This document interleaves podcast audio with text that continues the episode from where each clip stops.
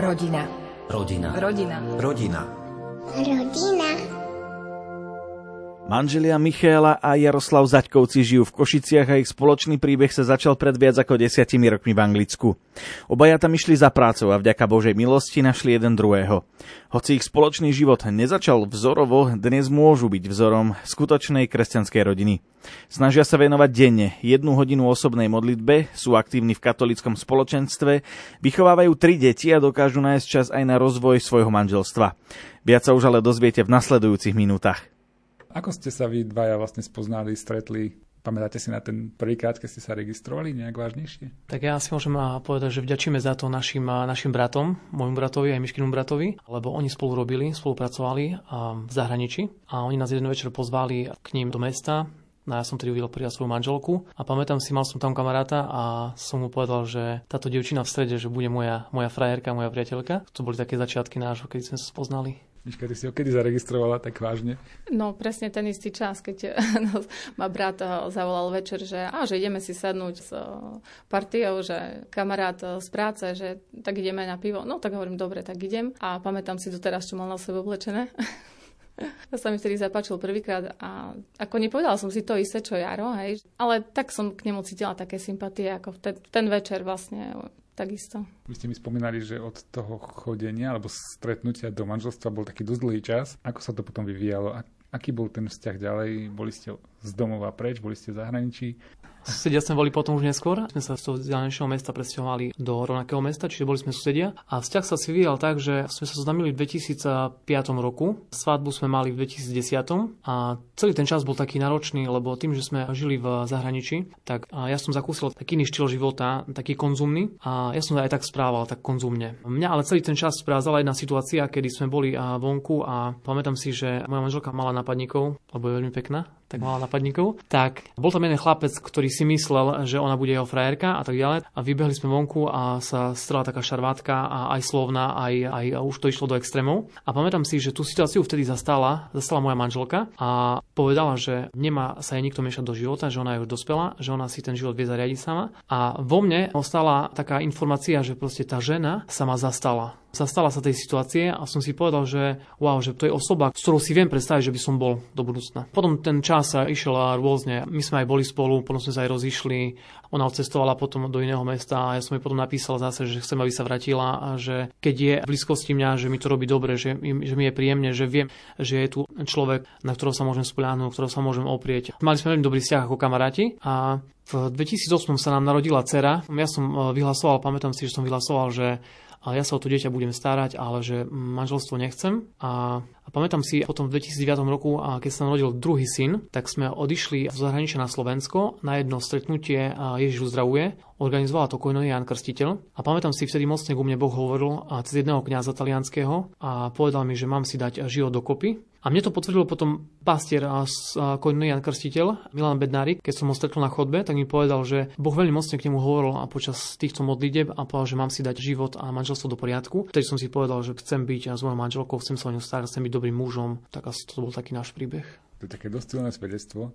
Miška, teba sa opýtam, prečo je dobré byť v manželstve, byť manželkou? Lebo žiť sa dá aj bez toho a dnes to vidíme teda pomerne bežne, že ľudia sa neberú. Je tam asi nejaký rozdiel, predpokladám, aj ty si ho cítila. Rozdiel určite je. A ja to vnímam asi tak, ako vlastne, keď je človek vo vzťahu. Pre mňa osobne, každý má na to nejaký iný dôvod, ale pre mňa osobne je taká ako istota, to, že som v manželstve. Možno si niekto povie, že aj tak sa môžeme rozviesť a môže ťa nechať, aj keď si v manželstve. Pre mňa to jednoducho tak je. Je to pre mňa tá istota, že je pri mne niekto po mojom boku, kto so mnou zdieľa vlastne všetky tie chvíle, ako radosť, narodenie dieťaťa, ak si hľadám prácu, ak sme v ťažkej finančnej kríze, tak sú to všetko veci, keď vnímam, že nie som na to sama. Čiže pre mňa je to taká tá istota a vlastne aj e, pokoj, taký pokojný život hej, e, v rodine a hovorím s tou istotou.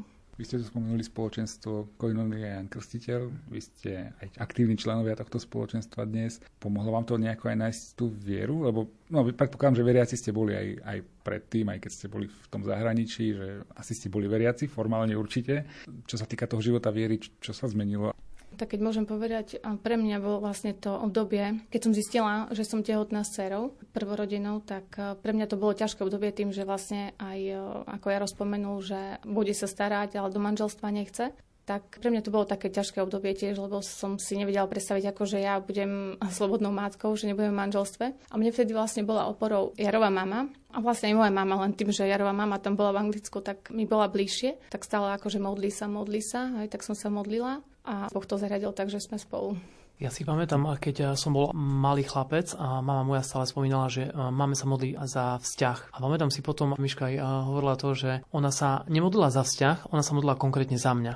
Čiže toto je také, že Boh videl tu je modlitbu a videl tú naš, našu situáciu a videl aj do môjho srdca, lebo mne, mne rozum hovoril niečo iné, ale srdce zase mi hovorilo to, že mám byť s mojou manželkou. V tom čase to bola pre mňa osoba, s ktorou som mal dieťa. A mne Boh hovoril cez moje srdce, že toto je osoba, s ktorou ty budeš žiť a ktorá je blízka tvojmu srdcu. Ja to vnímam také svedectvo, že Miška sa modlila konkrétne za mňa a mne Boh zmenil moje zmyšľanie.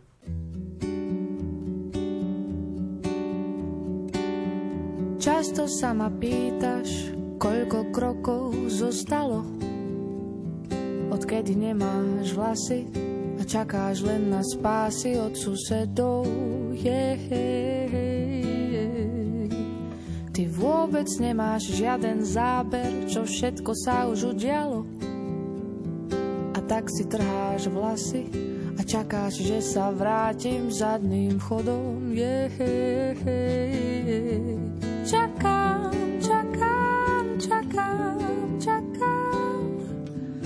kedy to už prejde. Čakám, čakám, čakám, čakám, ďalej to už nejde. Veď ja ťa vôbec nepoznám. tak sa budem strániť vecí, miest a prianí stredným bodom je. Veď ja sa vôbec nepoznám. Aká som, keď som sama a začnem spievať z rána obľúbenú je.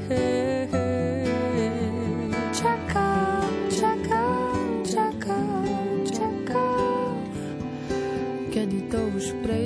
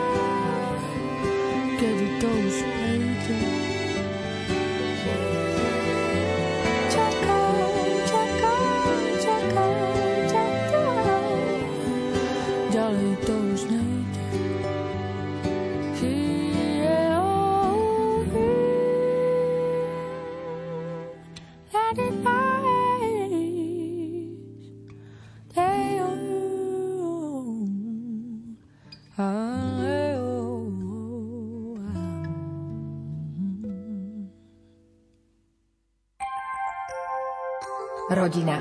Rodina. Rodina. Rodina. Rodina. Povedali sme trochu o tom,